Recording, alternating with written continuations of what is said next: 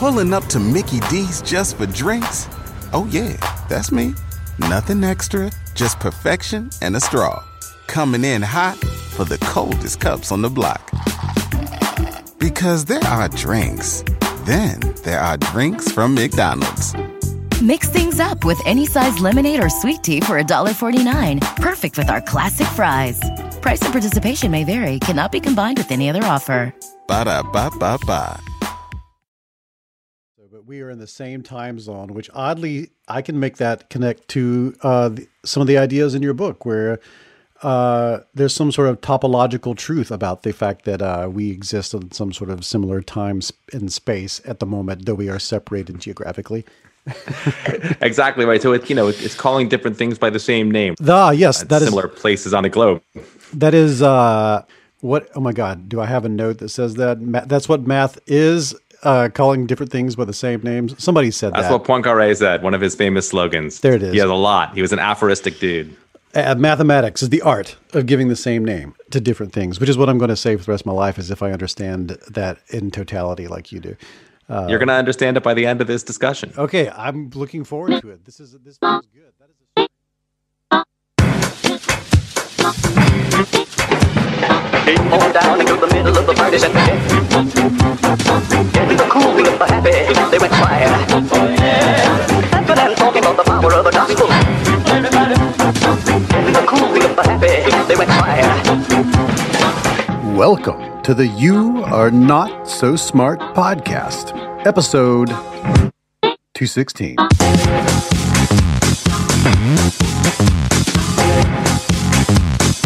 For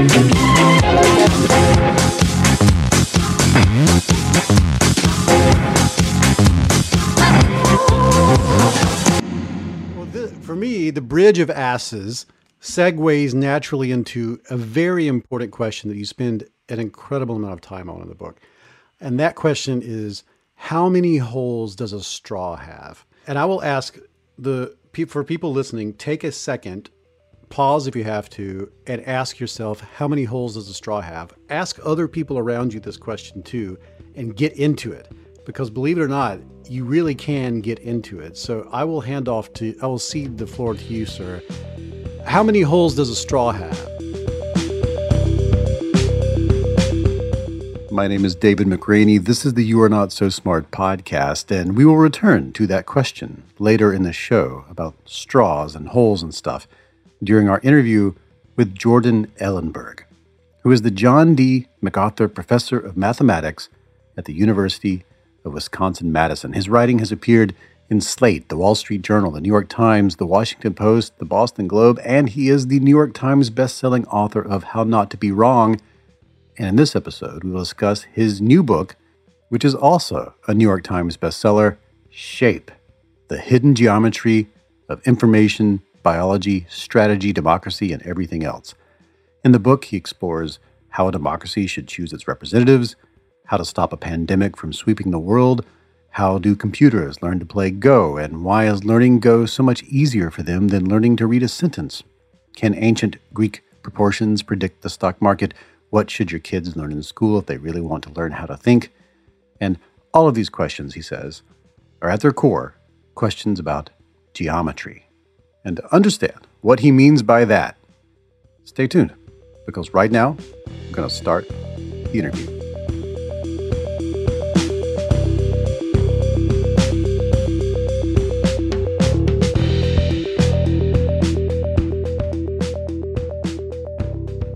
But let me get me to ask straight away, like, who are you and what do you do? So I am Jordan Ellenberg, and I am a math professor.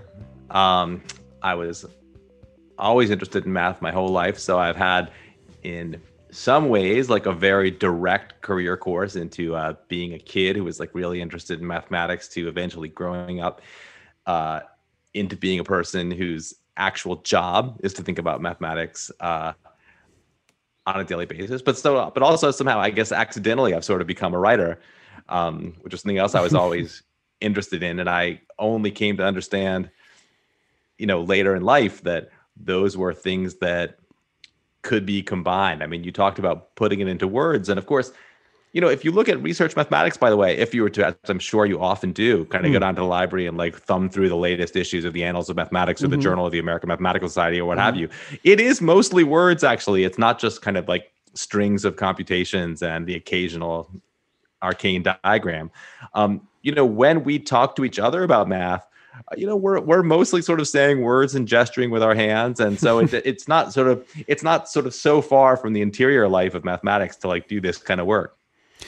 Um, that big, I like that a lot because I feel like, uh, and I'm just going to go ahead and jump into the deep end, and then we'll swim back to the other stuff. Uh, I like. All right, I hope we make it. Okay, we might not, but it's fine. It's just the journey that matters. You were there with me along the way.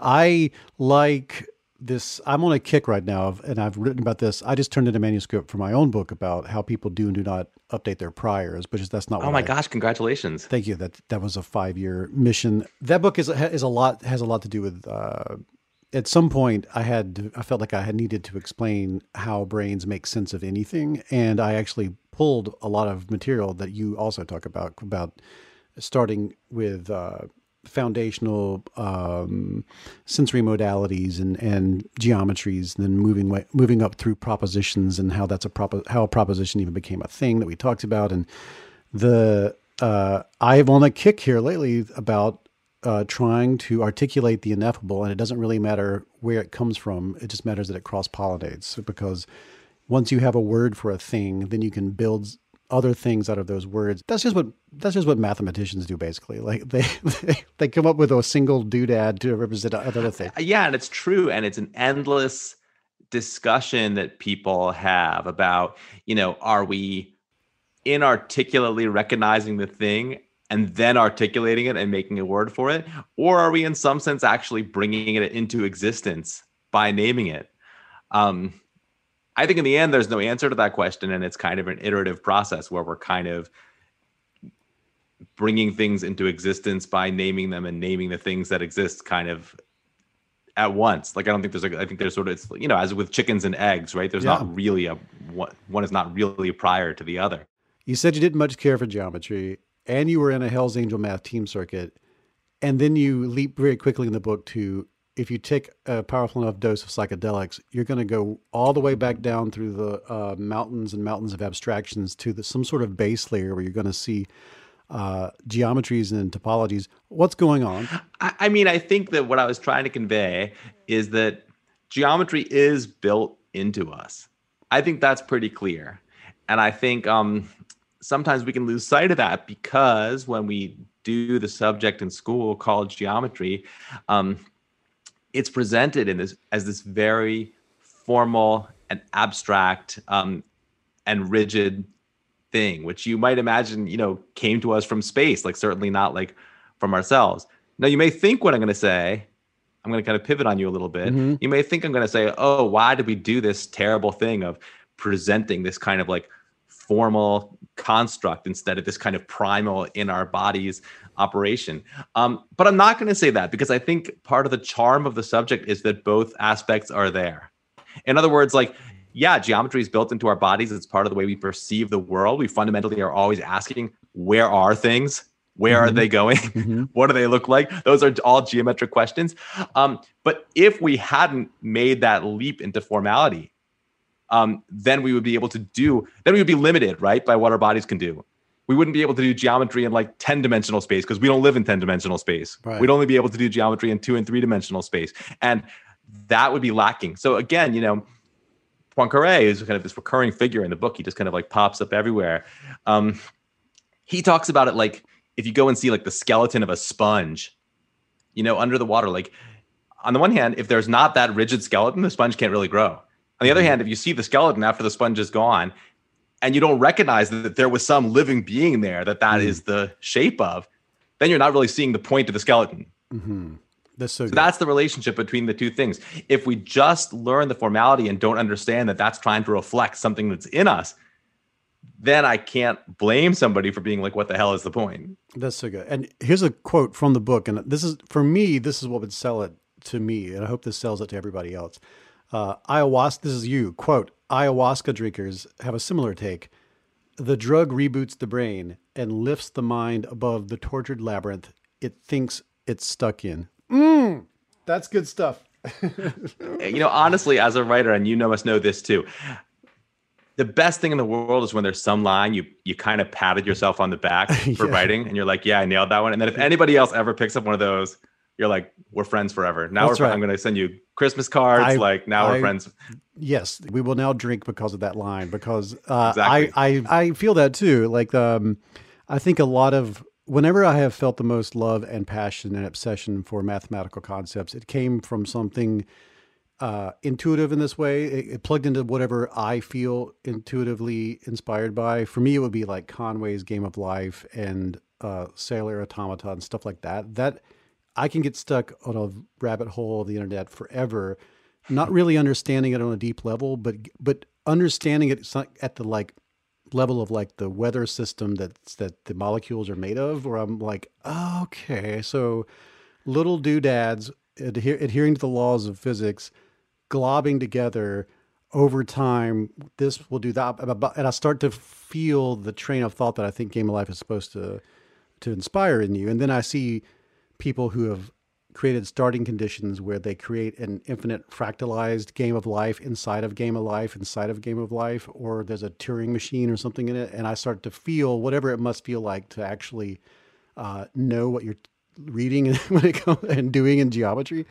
Uh, so i really appreciate what you do even though i feel like i have would take me years to get to a level of being an actual uh, novice in this world so it's really cool that you wrote, you write about it in a way for people like myself to get a lot out of it And I can't resist saying, by the way, I'm gonna I'm about to waste a lot of your time, David. But uh, if you have not already seen the uh, the iOS app Golly, I don't know who made this thing. Um, it runs lightning fast on an iPad, and it basically it has about a hundred different different lifelike rules that you can explore, or you can just kind of create your own rules and kind of like let it rip and sort of see what it does. I guess maybe we should explain this for people who uh, yeah please do don't know about this kind of wonderful thing. But you know, the game of life is a very simple mathematical construct invented by a fascinating guy called John Conway, who unfortunately died of, of COVID last year. And he appears in the book again and again. Again, a sort of like master geometry who kind of pops up Zelig like, like where you least expect it.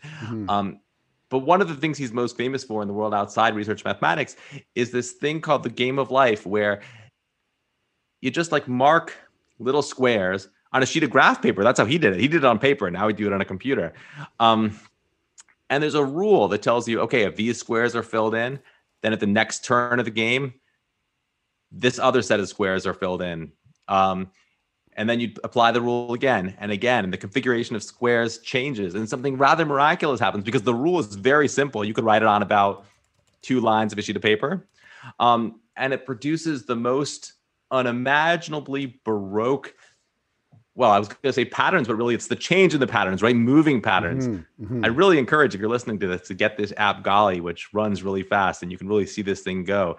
Um, and it just brings home so vividly to people the way a very short and simple set of rules can produce an astonishing amount of complexity. In a way, I mean, I don't know if Conway thought of it this way, but you can think of it as a metaphor for geometry itself. I mean, the genius of Euclid and his way of uh, organizing the knowledge of his time was to say, hey, you can start from this very simple set of rules about what lines are and what points are and how they behave. And from there, the entire apparatus of everything we know about triangles and circles and parallelograms and what have you, it can all be built up, all this richness from this very small set of initial rules. It's it's it's, amazing. It's amazing. G O L L Y is the name of the app. I just I just found it. Yes, I, I will play with this endlessly. Um, my entry. That's the end of your week, man. I've killed your week. Thanks. No, I've been looking for a new obsession. I've turned into manuscripts. Now it's time for me to go insane somewhere. Uh, I, I almost walked into the woods many times and just contemplated rocks. So the this is an opportunity to do that virtually. The the the my entry point to this was um, this this concept was a Daniel Dennett book where he mentioned uh, rules for artificial intelligence, and then he backed up a bit and said, "Let's talk about game of life." And then he was like, "You know, this clearly demonstrates how everything around you exists." And I'm like, "Okay." And it just so happened around that time, uh, XKCD, the comic, created my favorite comic that they've ever done. Um, called uh, a bunch of rocks where it's a person stuck in an infinite plane with a bunch of rocks and they use them to create a set of rules that is Conway's game of life, basically, and eventually it simulates the universe. And you know, he but he moves one rock at a time. But on the time scale of the people within the universe, something happened, and you know that's the whole way to like conceptualize it. I can't get enough of this idea. I can't get enough of the concept that a very simple set of rules, uh, then put in motion in frames. So every frame something changes. Uh, some things in that environment will be better at sticking around than others, and then as you add layers and layers of abstraction to that, as the as those rules become rules in a game that has rules that are the rules of other games, and up and up you go, you can get to very complex things, and you just start to see this the you, you start to get a sense, a feeling, a, an emotional reaction that feels a little bit like, hmm, I kind of sort of understand this now, and it feels very similar to that moment when you're when you are on mushrooms or something like that, and you understand everything for three seconds, and then you're like, oh no, I lost it. and by the way, that that feeling you're talking about, that feeling of like I can just almost touch it, I kind of sort of get it, I can feel that there's something there that I can't quite articulate. See, I feel like the way you're describing it, you're like that's me, David McRaney, and you, Jordan Ellenberg, have mastered it and you know it. No, I want you to know that that experience of I kind of sort of get it, something I can't quite describe. That's like every day of your life as a research mathematician. Like, wow. yes, there's sort of some things you know, but that's not where you want to spend your time, right? You are always like at that frontier and like those mm. things that you sort of can't quite talk about, but you can sense that they're there is that's where you live. Let me drop another quote from your book because there's a quote right here in this area that we're talking about, you say that uh, geometry isn't out there beyond space and time. It's right here with us, mixed in with the reasoning of everyday life. Is it beautiful? Yes, but not bare. Geometers see beauty with its work clothes on. Again, you did it. Uh. that's good stuff. That's how you ease us into Euclid. So that's what I'm going to do as a, as a segue to go to pull it back uh, from Conway, where we where Euclid eventually gets us.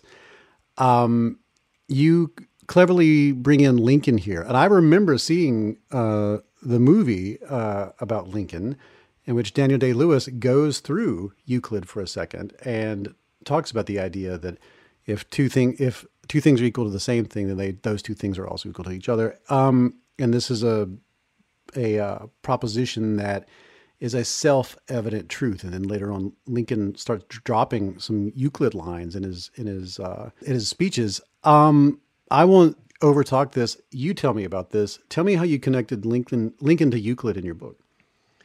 Yeah, so I didn't see this movie. I probably would have saved myself some research time if I had, because this was new to me. Actually, I learned it uh, writing about this stuff, sort of Lincoln's fondness for Euclid, and as he told the story to interviewers at the time, um, he was troubled by the fact, you know, this was, by the way, he had been in Congress once, but it was before he was president. So we're talking Lincoln in the 50s, the 1850s. Mm-hmm. Um, you know, he's going into court day after day and he's being asked to prove things, to demonstrate is the word he uses. And he said he found himself asking, what does this mean? What is a demonstration? What is that? And he realized that he needed to go back to Euclid to understand what a demonstration was. Remember, Lincoln doesn't really have formal schooling, right? So he's not like, you know, I contrast him in the book with Jefferson, who also loved geometry, but from the point of view of being this kind of patrician person who had, of course, had all the proper education. Lincoln didn't have that. Mm-hmm. Um, but Lincoln recognized that he needed to, or wanted to, I should say, um, go get it. And it's, you know, I love like reading just the people around Lincoln talk about him. I probably I put a lot of quotes in the book, probably too long because I just love listening to his buddies talk about him. um, and what you know what they say is that you know what's special about Lincoln and what does it have to do with Euclid? It wasn't that he was like so brilliant. You know what I mean? They, they his friends say like, look, lots of people in politics are like extremely intelligent and clever. They said no. What's special about Lincoln is that he had this habit of not wanting to come to a conclusion unless he'd really backed it up, not wanting to say something unless he really felt like he could demonstrate it. Mm-hmm. Um, that's what it's funny because I found myself backtracking a bit in the book. I wanted to say, because you could say that's what he got from Euclid, or you could say that's just what he was like. And Euclid was like that too. And it resonated with him. He like found something in Euclid that he was like, oh, this is where I want to be. Mm-hmm. Again, chicken and egg. Yeah. Well, the thing is, you know, this this is something in my my one of my great heroes is, is, James Burke, and I remember him starting his discussion on the Connection series about how did humans like what was the actual monolith that was put forth and caused us to accelerate our evolution, right? And he talks about geometry. It's like it's straight up like like this line and this line and this. You know, if you know these two things about these two things, then now you know a third thing that is not in in the evidence in front of you. It's in the evidence generated by your brain. Yet it is a truth. It is a truth that cannot be denied. And the idea that you could extract truth from the universe from incomplete evidence and you could trust that that truth would be would follow because of the propositions have been so clearly defined was the thing that like was the promethean fire right so that's that's in the, your book too. You talk about that right away using lincoln as someone who was like yo this is crazy y'all. Like like this is good stuff. And um you write about how in the mind of a of a geometer you don't settle for leaving things half understood. You trace back your steps through using reason, classic reason, and, classical logic, and you will, because of that, be able to then work your way forward through steps. There's a back propagation and then, a, then an actual propagation that comes about because of being able to think this way. So, the gift of this this this is something that was never taught to me in any math class ever, but I have since found a better understanding of it later because of people like yourself. That this is how we bootstrapped our uh, how we you know ratcheted and extracted from the universe a spark by which we could then like gain some momentum and move forward and say okay we can build an idea on top of an idea until finally we have very complex ideas but we can trust that all the way down it's been um, rigorously uh, understood or at least it's been shown to be these propositions hold true. And that's why like it never made sense to me like we had to prove that two plus two equals four and it didn't, it didn't make sense to me ever that this is very difficult to prove actually and you know i'm like because you make a big point in the book like it seems like it should be obvious because we have some sort of um, po- possibly biologically uh, gener- created by proteins that are instructed by genes intuition for certain things that can then be later described using the language of mathematics. Um, but just because it seems um, obvious doesn't mean that it is, especially not to a mathematician. If you could talk about that at any length, I'm interested in that idea. Yeah, and I do, but actually, I'm going to start because now you since you opened up the topic, and I, I I like to ask everybody, so I hope it's okay if like I sure. review you for one second. What what you you what was your experience learning math and especially learning geometry as a kid? Since you brought it up, I'm going to ask. I like to ask everybody. It was uh, it was connected to nothing but the math itself. So it was it was it felt like um, it felt like the a it felt like a task to memorize things to make A's on tests, and I didn't understand. I had no concept in any of my math classes, even all the way through college math courses how it connected to anything in the physical, how it connected to any deeper truths philosophically, how what the history of it was. I had no concept of like where did this start? What was this built on? What is sort of like the the what is the genealogy of this idea? The idea that all of this had a philosophical shroud around it, that it was couched in con- ideas of what does all of this mean and how does this help us relate to our very humanity came way later. It was not in any of my math classes. And also the gift of uh, animations and GIFs and things on the internet allowed me to see things like uh, the way pi actually what, what it's how it actually is related to the natural world or the Fibonacci sequence or anything like that that wrote the, whose signal has risen above the noise on the internet seeing it visually really changed the way that I understood the thing. And, and, and that was completely absent from my entire experience being taught it in schools. Yeah, I mean, like, wow, there's a lot there. And I think, you know, one thing that I really try to do, both in this book and the last book, actually, is to humanize the practice of mathematics. And what I mean by that, you know, one thing people sometimes mean by that is to say, like, okay, what does this have to do with my daily life. Like I have like mm-hmm. a roast beef that's shaped like this. What's its volume or whatever, you know, just sort of to like to make it to, to make it relevant. That would be a thing that you might ask. Um, but I mean something a little bit different. I mean, what what you said really resonated with me. That you said like there was no genealogy. There was no sense of like where these ideas came from. Whereas, you know, the truth of the matter is that mathematics is a human activity, and every single formalism we have in mathematics was Mm-hmm. created by people to solve a problem that they had. And they were less confused after they developed this formalism than they were before. So one of the things I try, I always try to do when I'm writing, um, is to go back and try to say, I love the word genealogy. Actually, I don't think that word appears in my book. It probably should. Um, to say like, not just what is the idea, but like, what was somebody trying to do when they created this idea? Because that's where I mean, every idea comes from somebody having a problem and then finding a way, uh, and then finding a way to solve it. Yeah, I mean, you know it's even by the way even in even in math education for professional mathematicians even when you go get a phd um, we don't learn the history of the subject. I learned this stuff to like write the books i, I've- often don't know what people I'm- were trying to look, do Look, I as a as a per, as a science journalist, like I usually one of the one of the tricks of science journalism is to go into the history of an idea and to use that as the narrative that helps leaven the bread, right? So you say this is where this comes from, and this person was ridiculous, and this was a maniac, and then you can kind of and I learned all that from watching James Burke, like and it uh, even in the history of um, of uh, I, I mainly read about social science, but which is nothing but maniacs uh, doing really weird stuff until somebody comes along and says, "You really have you thought about maybe this is unethical?" And then so that, and the but even like uh, in the history of ideas, I, I learned that just recently that uh, the story I'd ever I'd been told about Socrates forever was way more fun whenever you whenever you find out that the the people of his era didn't really believe in original ideas. They thought that if you if you came up with an idea that it was you know a god or a godlike entity came along and put it in your head but for some purpose.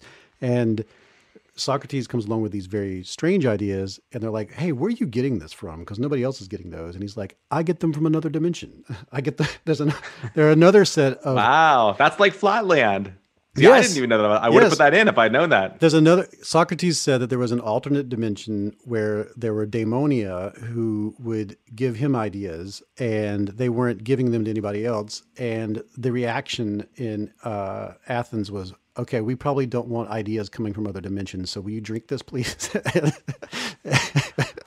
wow So- yeah i could have used that i'm sure edwin abbott knew that i didn't know that but i'm sure edwin abbott who wrote flatland knew that and consciously had it in mind as he sort of told his story of like the sphere invading flatland from three-dimensional space bringing with it these kind of dangerous ideas about the third dimension Yes, it's perfect. And that's, um, I mean, I feel like th- uh, your book does this so well. It does it from every possible direction. It says this is the history of the idea. This is the humanity of the idea. This is the reason that it's uh, your humanity connects to this idea.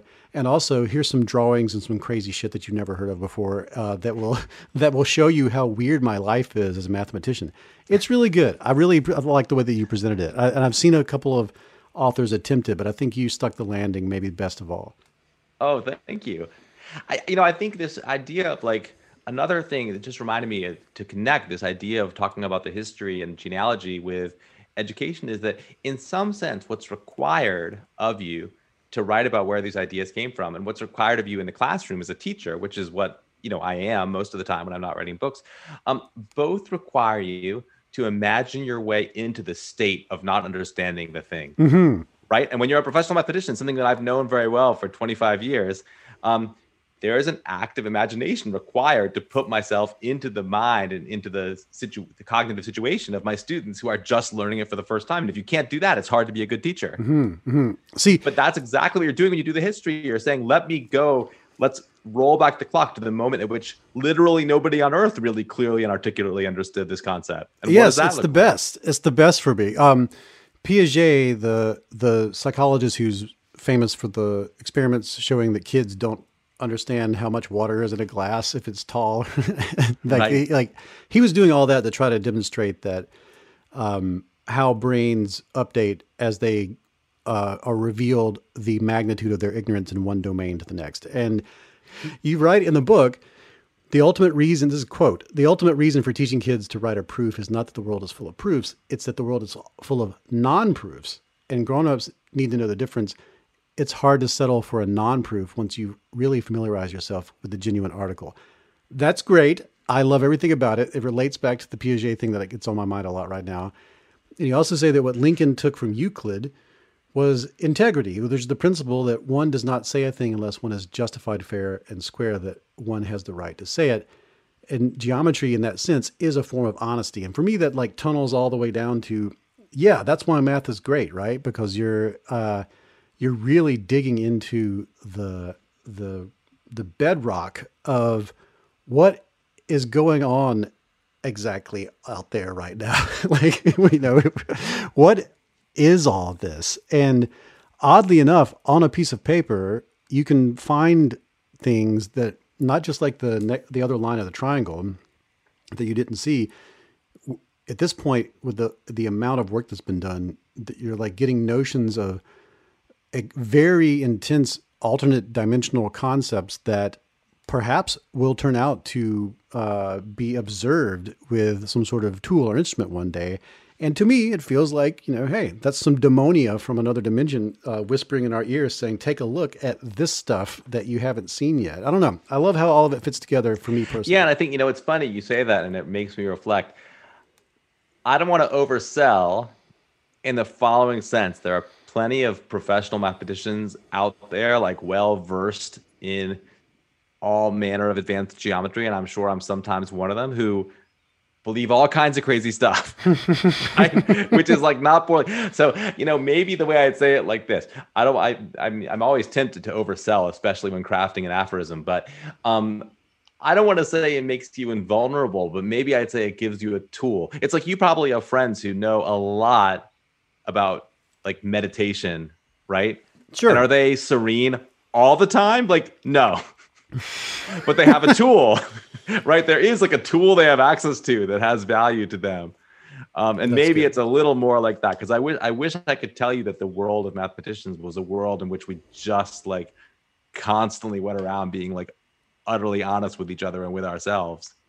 Wouldn't no, that be great? Would no, like that would be that would be great. I know that's not no. Um, we're we're still uh, you know we still have uh, um, we still get sad uh, whenever it's uh, the weather is a little like we're still like primates. Let's not get let's not go too far here. like uh like there's a thing where uh, I think Neil deGrasse Tyson borrowed this from from a comedian, but the idea you know you show a dog a card trick and uh, you know nothing happens there. Uh, so like if you try to show uh, you know, Euclidean geometry to an ant, nothing happens. And I think he took the um, that fur- farther It was like I can imagine a a similar thing happening a couple of uh, ratcheted degrees up to us from some uh, super sentient life form. I'd like to think that human beings could eventually figure out everything, but there may be uh, a cognitive uh, restraint in that regard. We may be um, cognitively bounded, as they say, rationally bounded, as they say in psychology. I don't know.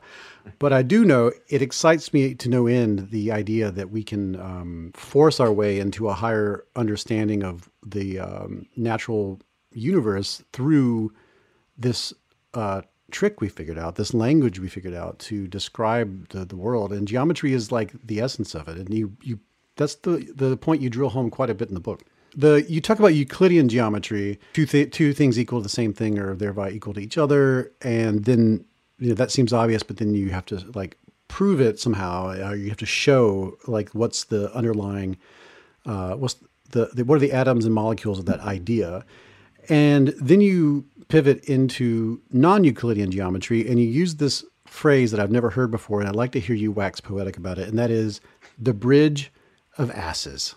Yeah, that's a you know the bridge of asses, the pons asinorum, as we like to say if we're in polite company, or just if we think we're around people who don't, don't know that it means the same thing. Um, it's a famous proof that appears pretty early in Euclid in the first book, but in some sense, it's one of the first really difficult proofs. Um, so it's called that. Um, you know, because it's something that we know people need to be led across uh, the first time I see it. If you want to get technical about it, which I will for one moment, it's the statement that an isosceles triangle, a triangle with two sides the same, also has two angles the same. Um, and I like writing about it in the book because it's a perfect example of something which, on the one hand, to really explain to yourself formally how you know that's true, um, is a bit complicated. And yet there's also something that speaks directly to the intuition because what you feel is that if you have a triangle and two sides are the same, that you can just flip it over and it doesn't change. It's the same viewed like from the from your left with through your left eye and through your right eye. And that's an example of something that undoubtedly Euclid understood. Mm-hmm. But it wasn't really in his toolkit. He really resists writing about symmetry because um, it somehow wasn't something that he built into his system. Um, but in fact, I mean, symmet- the perception of symmetry, that's definitely something that's built in. And I would say to a modern geometry, to, sorry, to a modern geometer, um, that notion is completely fundamental. Like what counts as a symmetry? This comes back to Poincaré's maxim about calling two things by the same name. Um, you know, is it is a triangle when you flip it over? Is it the same triangle or a different one? There's no right answer to that question. It sort of depends which things you care about. And now we take a break from our program for a word from our sponsors. This show is sponsored by BetterHelp, and I'm very proud to have BetterHelp as a sponsor. I was using BetterHelp before they became a sponsor, and I was very excited to learn that they wanted to sponsor this program. I have recommended BetterHelp to people. I know people right now who I've recently onboarded. I had a friend who had a really difficult medical event and was experiencing a completely new range of anxieties and feelings and concerns. And I recommended therapy. I'd never gone to therapy before. And this helped. Now, a lot of us spend our lives wishing we had more time. And the question is time for what? If our time was unlimited, how would you use it? And the best way to squeeze that special thing into your schedule is to know what is that special thing? What is important to you? What is that thing that deserves to take that slot, that precious time? How do you make that a priority? Therapy can help you find what matters to you so you can do more of it. if you're thinking of starting therapy, I really recommend giving BetterHelp a try. It's entirely online, it's designed to be convenient, flexible, suited to your schedule. Just fill out a brief questionnaire and you will get matched with a licensed therapist, and you can switch therapists at any time for no additional charge. You can do that several times and really lock in with a therapist that is able to generate with you that dynamic that's so important. I believe you should be in therapy. I believe everyone should be in therapy for a period of time at least in their lives to sort this out. What's important to you? How do you make it work? And you can learn to make time for what makes you happy with BetterHelp. Visit betterhelp.com slash Y-A-N-S-S today to get 10% off your first month. That's betterhelp.com slash Y-A-N-S-S. So you want to make better decisions and you have a business. You have a business and you want to make better decisions in that business. You need some sort of key performance indicators, a system for measuring what you're up to, what you're doing, measurable values that demonstrate how effectively your company is achieving your key business objectives. That's a KPI. And I have a recommendation for you. It's called NetSuite you should be using NetSuite. Here's here's why. So your business gets to a certain size and the cracks start to emerge. Every business that's doing well, even if it's just starting to kind of do well, it'll start to form some fissures here and there. Things you used to do in a day will start taking a week, and you'll have all sorts of manual processes that just there's too many. You can't get to everything, and you don't have one source of truth to make sense of it all to make those better decisions. If that's you, you should know about three numbers. These are three numbers you should know 37,000, 25, and 1.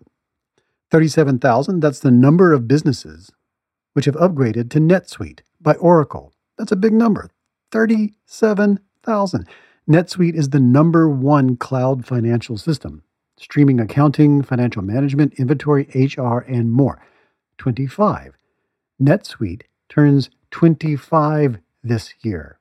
25, 25 years, 25 years of helping businesses do more with less, close their books in days, not weeks, and drive down costs. And one, because your business is one of a kind. You don't want some sort of operation or app that's just made for whoever comes along. No, you get a customized solution for creating those KPIs that you need. One efficient system with one source of truth made for one business, your business. Manage risk, get reliable forecasts, and improve margins. Everything you need to grow all in one place. When you have everything you need in one place, all these biases, all these fallacies that I talk about on this program it's an incredible way to apply everything you learn about making better decisions by having one source from which to pull your evidence, your information. Right now, you can download NetSuite's popular KPI checklist designed to give you consistently excellent performance for nothing, absolutely free. You just go to netsuite.com slash not so smart. You get it for free. That's netsuite.com slash not so smart to get your own KPI checklist. One more time, netsuite.com slash not so smart. And now we return to our program.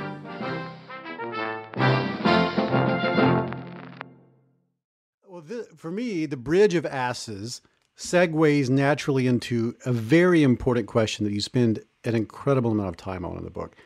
And that question is how many holes does a straw have?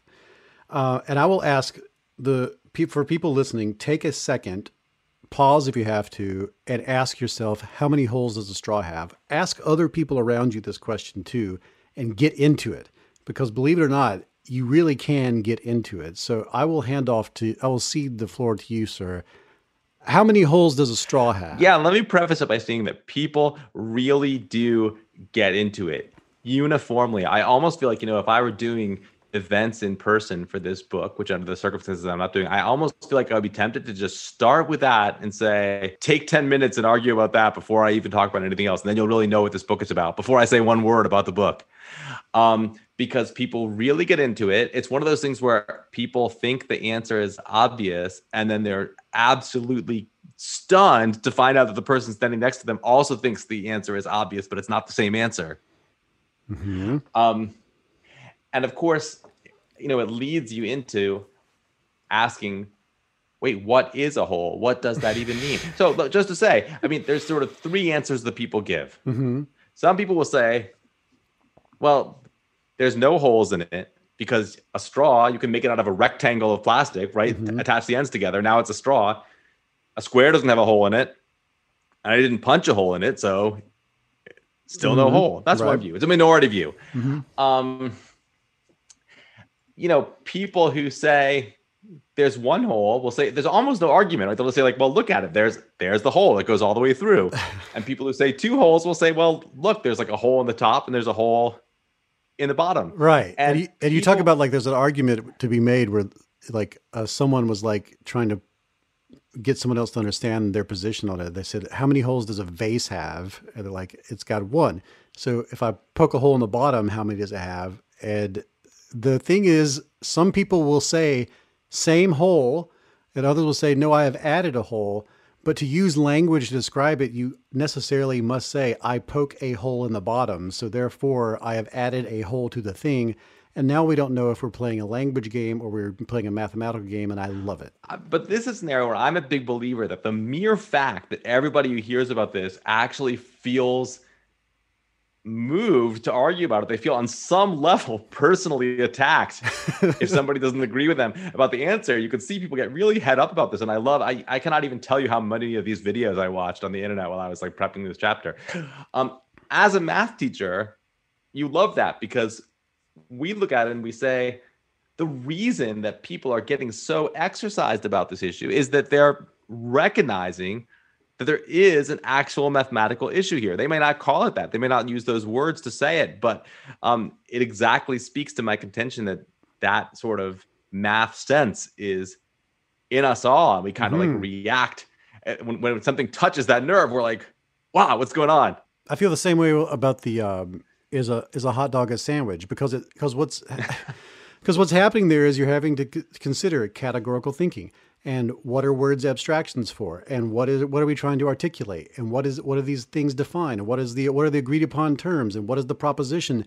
All of these things which usually are in the domain of philosophy and then at some point in the domain of psychology and then on even all the way up to politics at some point these are these are at their heart can be mapped onto logic and reason principles that are mathematical in nature. And you really illustrate that in the book with this how many holes does a straw have issue Yeah, absolutely. And by the way, but when you say they can be mapped onto things that are logical and mathematical in nature, that is absolutely true. But at the same time, what I would not say, and it's always a danger because in math we kind of have an imperial tendency that we have to constantly resist. What I would not say is that those things can be reduced hmm. to purely mathematical questions.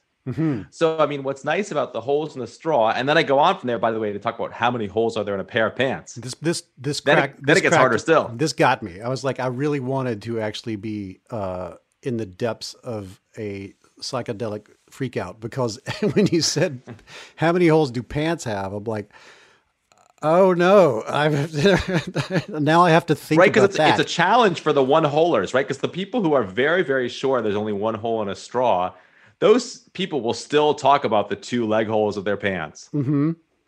But right? really no but But, but what's the topology of, of the uh, of the the the inner range of a pair of pants? I have to fall on the side of we got two holes here, but you say in the book a straw has two holes, but they're the same hole, which is the way that the way you rise above or way beneath language in some way that is, very satisfying. well exactly. I mean and somehow it almost has to be that way if there's two very compelling answers that both seem to sort of strike a chord and feel right mathematically. It's very rare that the right conclusion is one is right and one is wrong. Mm-hmm. Usually it's we just have to sort of understand the right vantage from which they're both correct. Because if there weren't if that vantage didn't exist then probably people wouldn't feel so strongly uh, That's in so good. favor of of both of those There's a diagram where you can see a it's a three dimensional object that from one perspective looks like a, a sphere, and from the other perspective it looks like a cube. But it's it's just topologically complicated. It depends on what vantage you take, and uh, I find that fascinating and wonderful. Right. And imagine it would be a sterile argument to be like, well, which is it? Is it actually round or is it actually square? Right. That's the question is really like, why do I have this ability to perceive it as round and also to perceive it as hmm. square? Like, what mm-hmm. is its nature that causes it to be that way? Mm-hmm. That's the right question. Yes, and combining it's combining the perspectives and then like realizing that alone I can't do this. On a piece of paper I might be able to describe it, but somehow combining your perspective and my perspective does come to some sort of higher order view of the thing, and I think that's really cool. and this is what you know and i write about it's a little bit hard to do in audio without pictures but this is what the great uh, geometer Emmy Noether like was able to understand that any notion of hole that was like flexible enough to actually reason about um had to have this property that holes could be added and subtracted to each other they form what's called a group that you can do arithmetic with them so that in particular it makes sense to say that you know just as like three and negative three are two different numbers and yet they have a relation with each other. Mm-hmm. they're not completely independent from each other. You know that was what uh in kind of Noether's theory the two holes in a straw i start by saying there's two holes and they're the same but really then i go back and revise that once we understand it a little bit better and say there there are two holes but one is the negative of the other. That's really the right way to think of it. And right you feel that way because after all in any given moment the milkshake is either flowing one way through the straw or the other and if it's flowing in one hole it's flowing out the other there is some kind of relation of oppositeness between the two You need to get with your publisher and have a paper straw uh, uh, come with the book. Like maybe it's like glued to the spine. That would be that would be killer. Uh, uh, the there's a lot of weird stuff like that in the book. That these these phrases pop out to be like um, you talk a lot about mosquitoes at some point in service of a greater idea, but you lead into it by talking about something called the scrunch plane. Um, what's a scrunch plane? Oh, so this is where I really try to sort of express something about this, like just how general this notion of symmetry can be. Because I think people have, you know, the word symmetry is an English word. People know what it means for a building or someone's face to be symmetrical or something like this. And they imagine, um, you know, flipping something from left to right or flipping something upside down as a, as a possible way that something could be symmetric. But the notion is like much more general than that. Um, you know, for instance, you could think of expanding something by a factor of 10 as being a certain kind of symmetry. Uh, you could say what kind of things look the same if you expand them by a factor of 10. That's a little bit hard to imagine. Um, but it is a kind of symmetry. And just as um, you can you can imagine somebody saying, I have a shape and you have a shape that's exactly the same but twice as big you might under some circumstances you might call those the same shape right if all you care about mm-hmm. are angles between things and the relative sizes of things mm-hmm. somebody else who actually cares how big something is might not consider them the same so the scrunch i just try to get really a little bit exotic and talk about um, these kinds of funny transformations where you where you may say huh these things really don't seem the same to me but i can imagine myself into a world where i consider this kind of one directional stretching, which just I call it a scrunch because it just seemed like a funny word to me, and I like words that sound funny. It's not a technical term. You don't You're don't like Kant. No, you just did what Kant did. Um, you made a word. Wait, what words did Kant make up? He made up the word oh, angst. angst. Yes, yeah. he told me that. Which I think is great. like it's not that it didn't exist. It's not that nobody had that feeling before, but he was like, it really makes it. If I turn this into a brick, I can then build things out of this brick instead of, and then that gives me the ability to have a much more complicated abstraction. So, uh, yeah, scrunch away.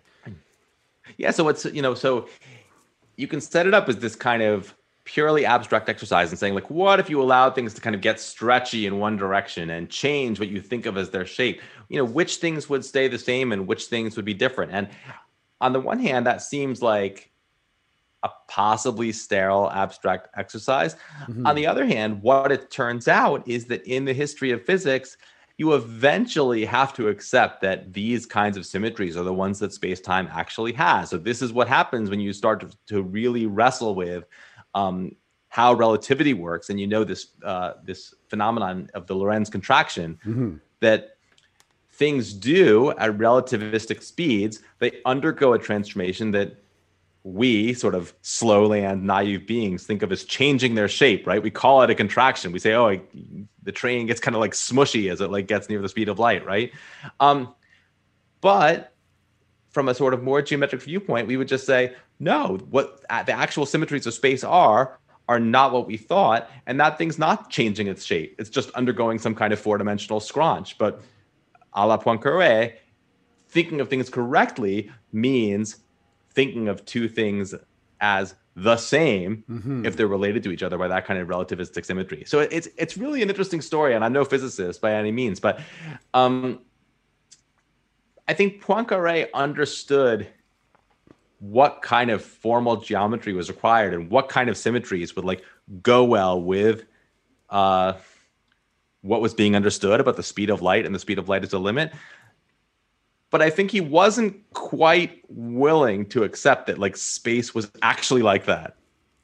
I love it. He understood exactly the right geometric formalism, but it took Einstein to really say like, no, that's not just like a formal thing that you're working out what the symmetries are. That's actually how space is. It's just not like we thought. That's see, that's that's the genealogy of the idea. That's what makes it so fantastic to me. The, um, I, I something excites me about um, if you didn't have a if you don't have a tool to think about a certain thing, then you don't think about that certain thing. You know, and there's like um, the, there's a story from art history with you know the the creation of uh, a perspective, uh, which there's a long story behind how that happened. But the you know you look at art before perspective, and it's kind of crappy in a certain way, right? like the, the the heads are odd, and the bodies aren't in the right place, and everybody's the same size no matter where they are on the landscape, and there was a urge that, to put things larger if they were more important. It really there wasn't a, a, an attempt to make things seem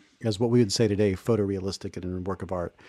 But then once Uh, right. And but but of course people were seeing the same things that we see. That's what's nuts. You know, they're like, I'm looking at the street and then I paint this thing that looks nothing like the street.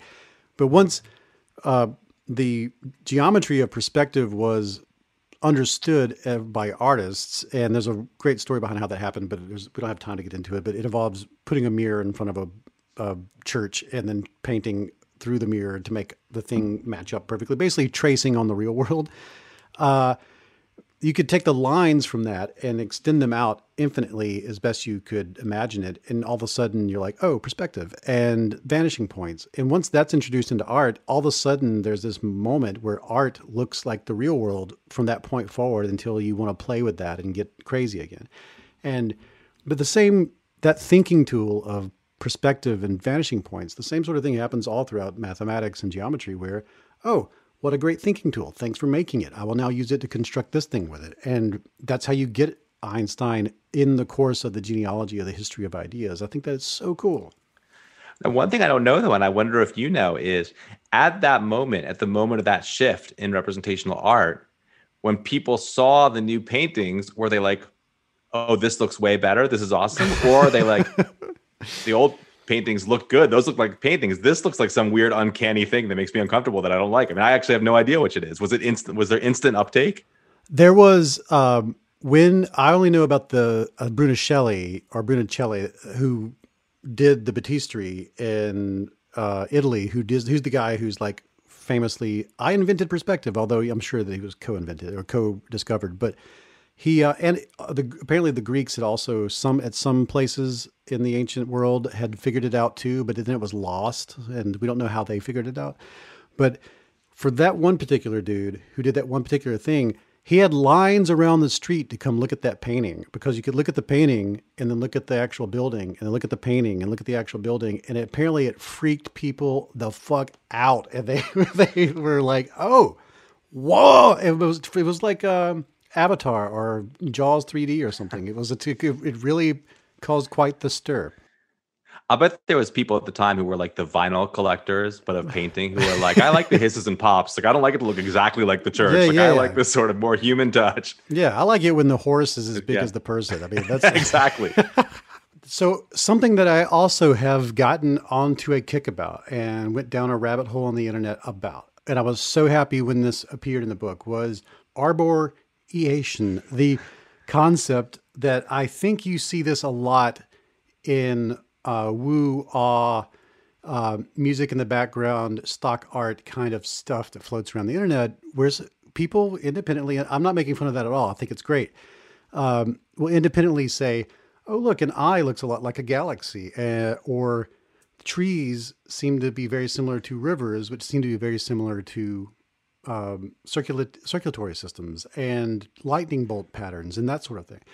Um, I love that there's not only is that something that uh, scientists already know about, and there's already a word for it and a deep study of it that has led to incredible, bonkers mathematical insights. Tell me everything there is to know about it. yeah, well, you know, when I when I started writing this book, I think you know originally I was like, well, maybe it'll be organized around like each chapter about a different geometry, and that ended up not to be a real workable concept because I'm just too disorganized that I like. Mhm. uh I start researching one thing and then I want to write about some other thing, and it never fits into the neat categories I imagine Mhm. uh, at the beginning. I'm sure it's I'm sure it's the same for you because I know what kind of stuff you write, and I'm sure it also like things escape me. their neat categories that you might have imagined on the day book- one. The book that it that was eventually uh, finished is does not appear anything like the one that, that it started as. So that's a that's a great part of writing books. Yeah, go ahead. let's let's let's praise patient and understanding editors Oh who are god. happy with not getting the book that we told that we were going to For sure. As an my book proposal and my final product are not close. Uh, and but I will credit my editor, uh, Niki Papadopoulos, who who took a chapter out of the middle and said, "If you start with this chapter, the whole book makes sense." And she was completely right. So that's that's Wow. yes, praise to editors. But yeah, one thing that did survive from the original concept was that you know the geometry of the tree, which is so fundamental and appears in so many places, like from literal trees themselves to family trees. So I mean, the very metaphor we use suggests that there's some geographic, uh, sorry, geometric similarity. taxonomies of all kind. Like a tree of life, uh, uh, the the the building up of a small idea to, uh, of a to a giant one, or the other way around. Like you see this pattern all over. Yeah. Yeah, I mean, I I didn't even that was one of the things that I didn't get to do. Like you know, Darwin and the Tree of Life, this famous diagram that's in his book, not mentioned in my book. I just didn't get to it. Um, but you know, one the thing that I write about the most is the tree of a game because it turns out that the geometry of a tree exactly describes what happens when you play a game Mm-hmm. With specified rules. And it, you know, it reminded me of something that you said, um, you know, near the beginning of our talk together, Mhm. um, that you not only it's not just that you're learning the rules of a game, you're learning that a game has rules and Mhm. what kind of rules they are. Like maybe Mhm. that you take turns, and that maybe that you know uh, the board doesn't spontaneously change by chance, like during your uh, uh, during your play. Well, there's a certain class of games that are like that, you know, two player games, like no chance, having a definite ending, which all of them are described by a tree. And what that means is that even though games like checkers or Nim, which is a sort of like very small scale game, or tic tac toe or Connect Four, or I mm-hmm. forgot what I, which names I already said, or chess or mm-hmm. Go, those are all obviously games with different rules, but they have the same kind of rules, which means that the method by which they can be analyzed is in the end exactly the same. And that's why, if you know, for instance, a modern uh, machine learning engine um, essentially doesn't care which game it's learning. It's not built to learn Go. It's built to learn how to play well Mm-hmm. a game with any set of rules of a diff- uh, of of that certain kind. And so, you know, I think it's something that people tend not to appreciate, which is that um, a game of that form, a game like chess or a game like tic tac toe, which probably feel to you pretty different, um, they're really different only in size. Mm-hmm. Like there is an answer to the question of whether a perfect chess player, uh, in a, if two perfect chess players matched up, would the first player to go always win, or would the second player always to go always win, or would it always end in a draw? There's an actual answer to that question. We don't know it. But there's an answer to that question the same way there's an answer to the question of like, what is the product of these two 500 digit numbers? It's just that the chess problem is much harder and we don't know the answer. And we don't know it because there's just so many variables in chess. Is that why?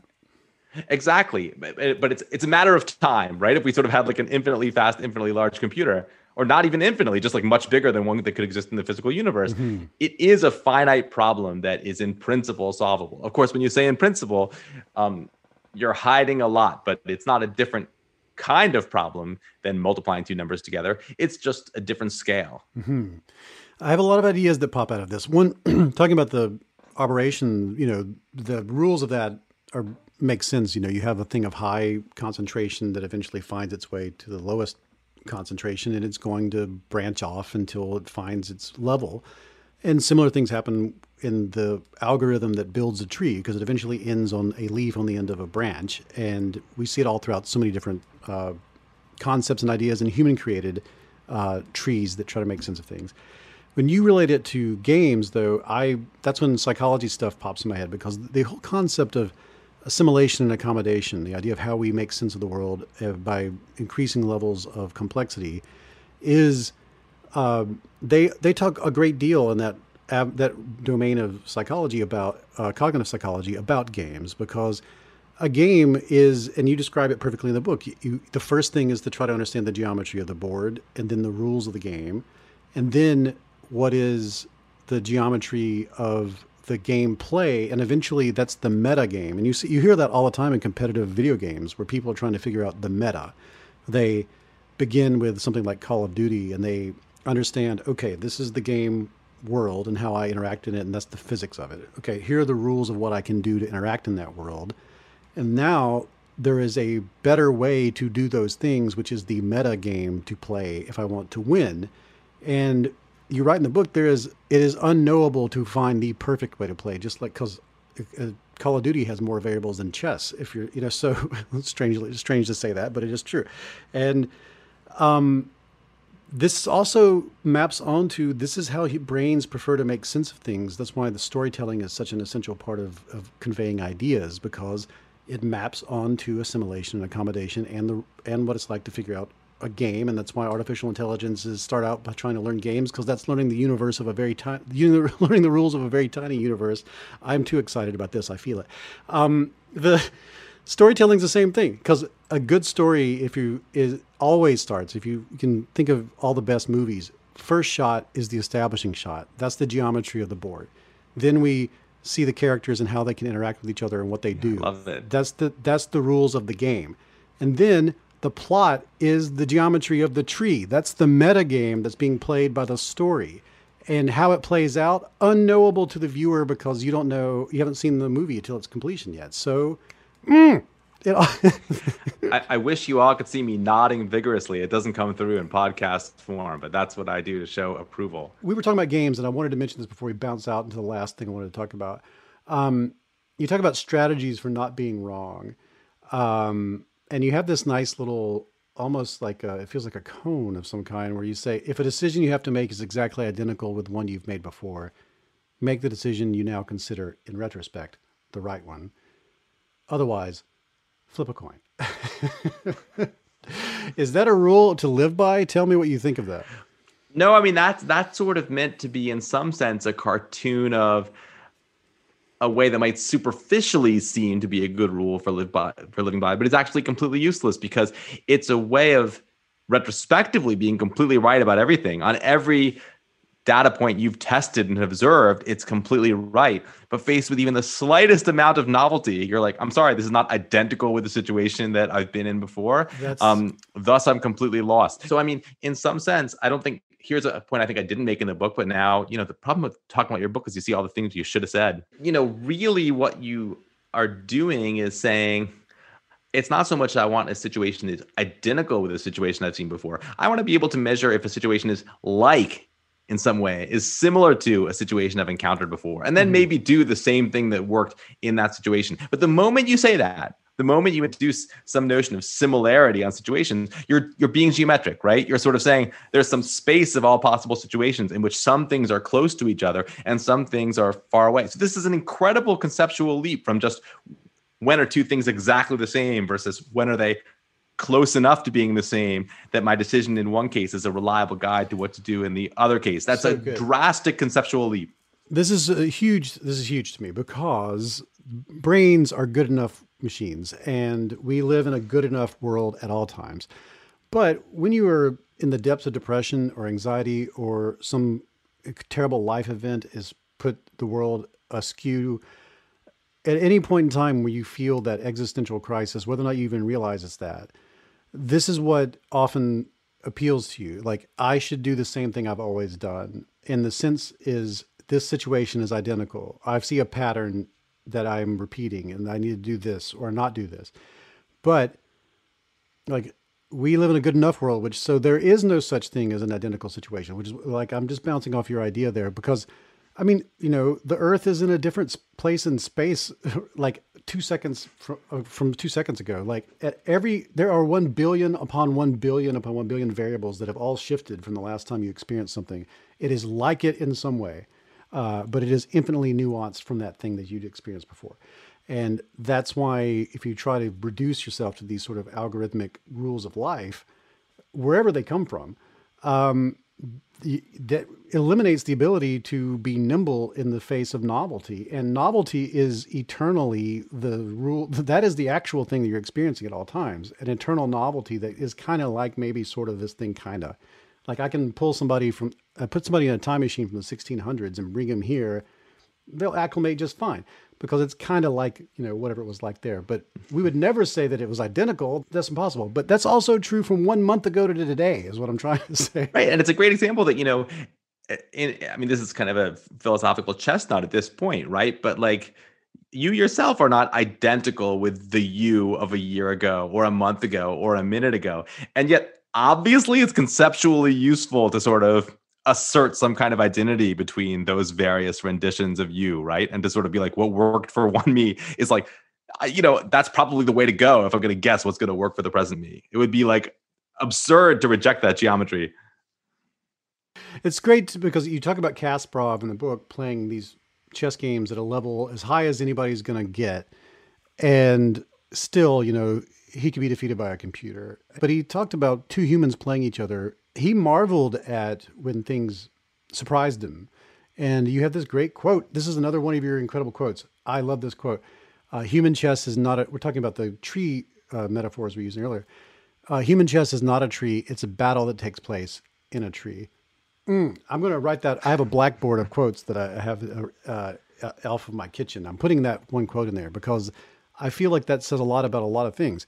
Uh, it's okay to be a human being playing human games in a, in a in a world that likely so has this mathematical substrate that is, if we had a computer powerful enough, could demonstrate it. Yeah, and and people ask a lot, you know, with a sort of tone of worry in their voice, like, well, what happens to chess? Like, what happens to Go when the machines are better at the game uh, than human beings? And one of the things, you know, much more than either of those games in the book, I write about checkers because I love the story of checkers. It's like so fascinating, and it's like farther along, right? I mean, this sort of era of human domination in checkers ended earlier because I've been obsessed with the story of Marion Tinsley, like the kind of greatest human checkers player who ever lived or ever will live now uh, for years, and I was so happy to get a chance to write about it. But what I think is so interesting is that people did not stop playing checkers, even though the game is solved, even though we now know mathematically that two perfect checkers players will always play to a draw, just like tic tac toe.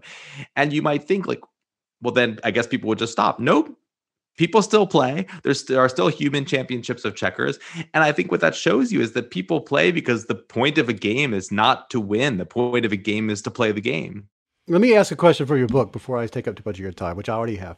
Um, you have a chapter which is like, how did math break democracy, and then also how can we fix it? So if you just talk about that for a minute.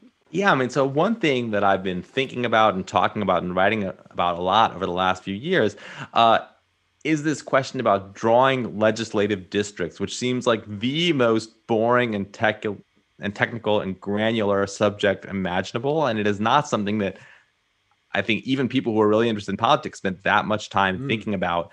Um, but it's actually of tremendous political importance and it's like deeply geometric um, because it turns out that this sort of like simple operation of dividing a state or a country up into districts how you draw those lines drastically affects who gets elected um, and so this is something which is a super super live topic in Wisconsin where I live, but I think uh, maybe because the the so-called gerrymandering, this process of drawing these district lines with partisan motivation in order to make sure that your party holds a majority of seats and can write laws almost independently of like what the population of the state is voting for.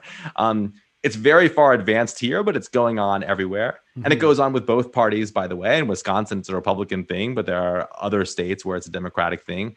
Um, and it's it, in this story, there's math all the way down, right? there's math in how the people drawing these cooked lines are doing it. And there's math in the kind of detective work of being able to uncover and prove before a court.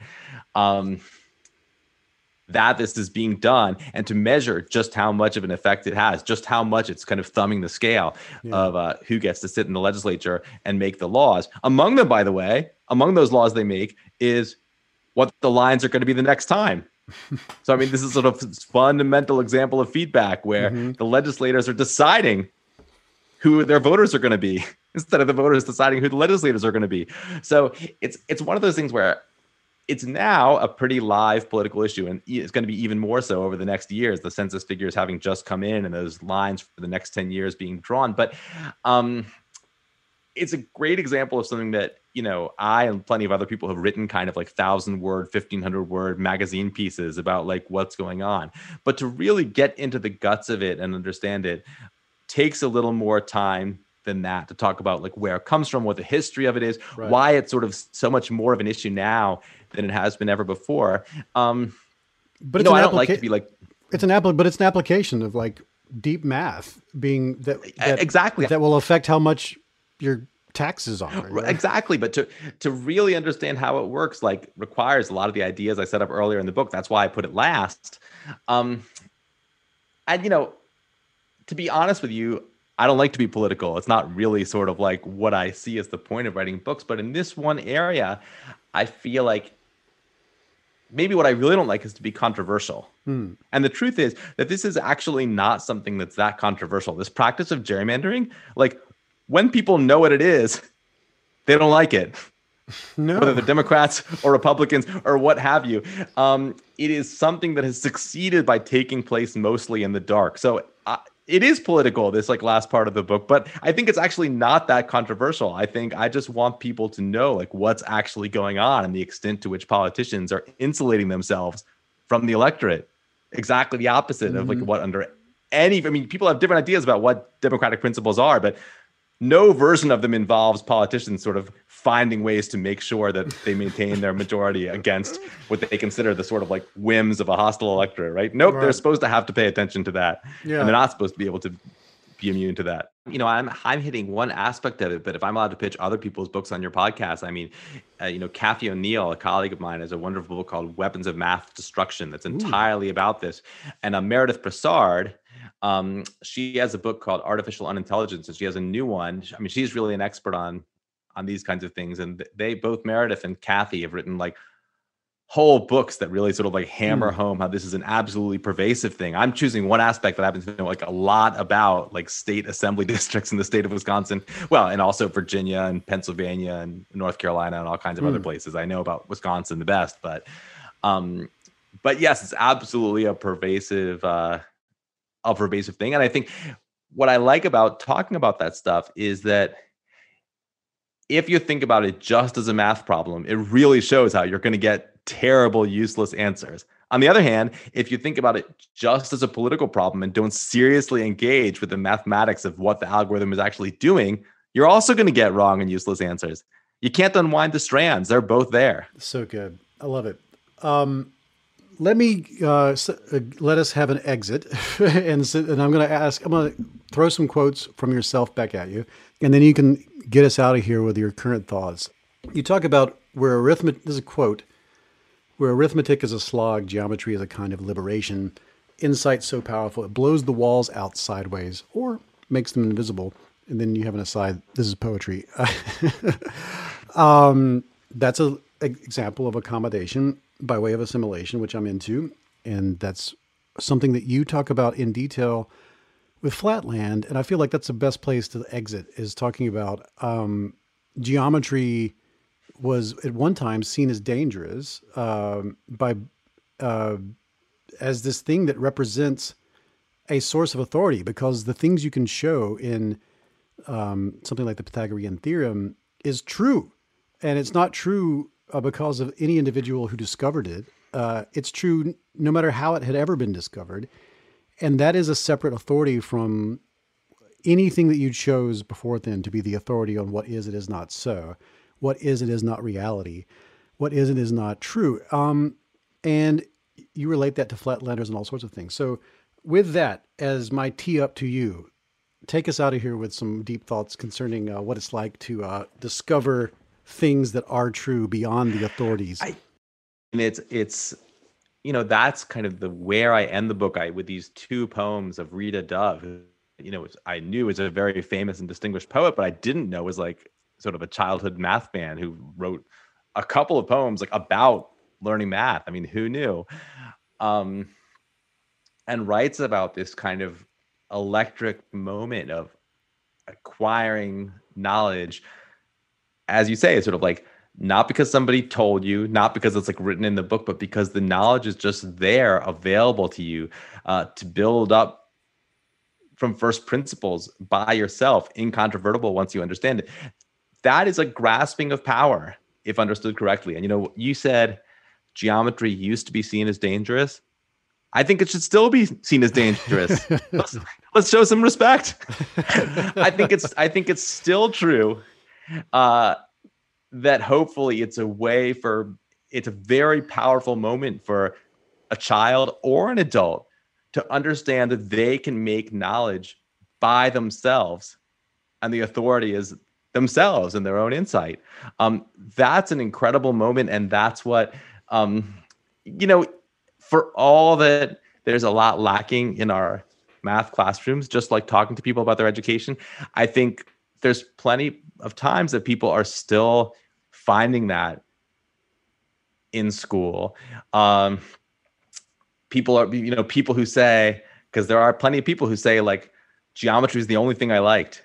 That was the thing where I sort of I really liked the way it clicked together. Um, they're describing that feeling of making their own knowledge, which is an amazing thing, which ideally, right, like all school would do. It's hard to meet ideals, but you know, I think I see writing a book like this as continuous with my teaching you know what i do in the classroom. And so um, we try to bring that to our students in the classroom whether it's a third grader learning math for the first time or a college student. And i hope in a small way i'm able to bring that to some people with my books.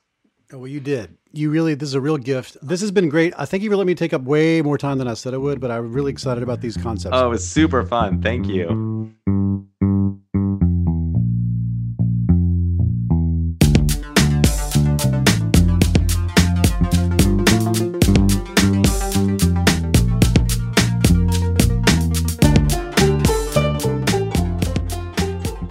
That is it for this episode of the You Are Not So Smart podcast.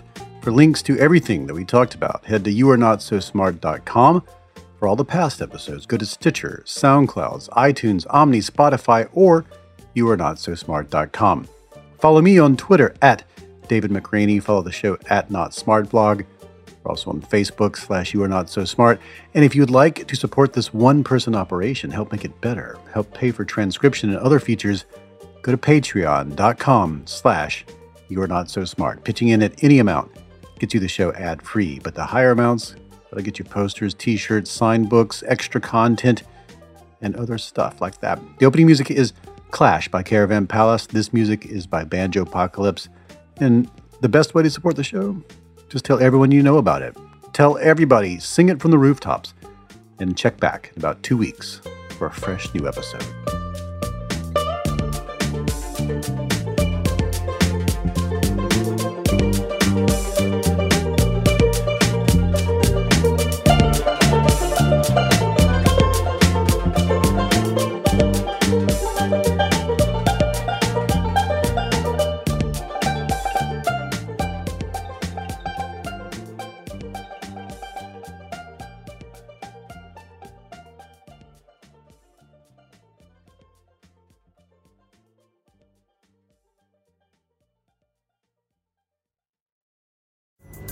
Pulling up to Mickey D's just for drinks?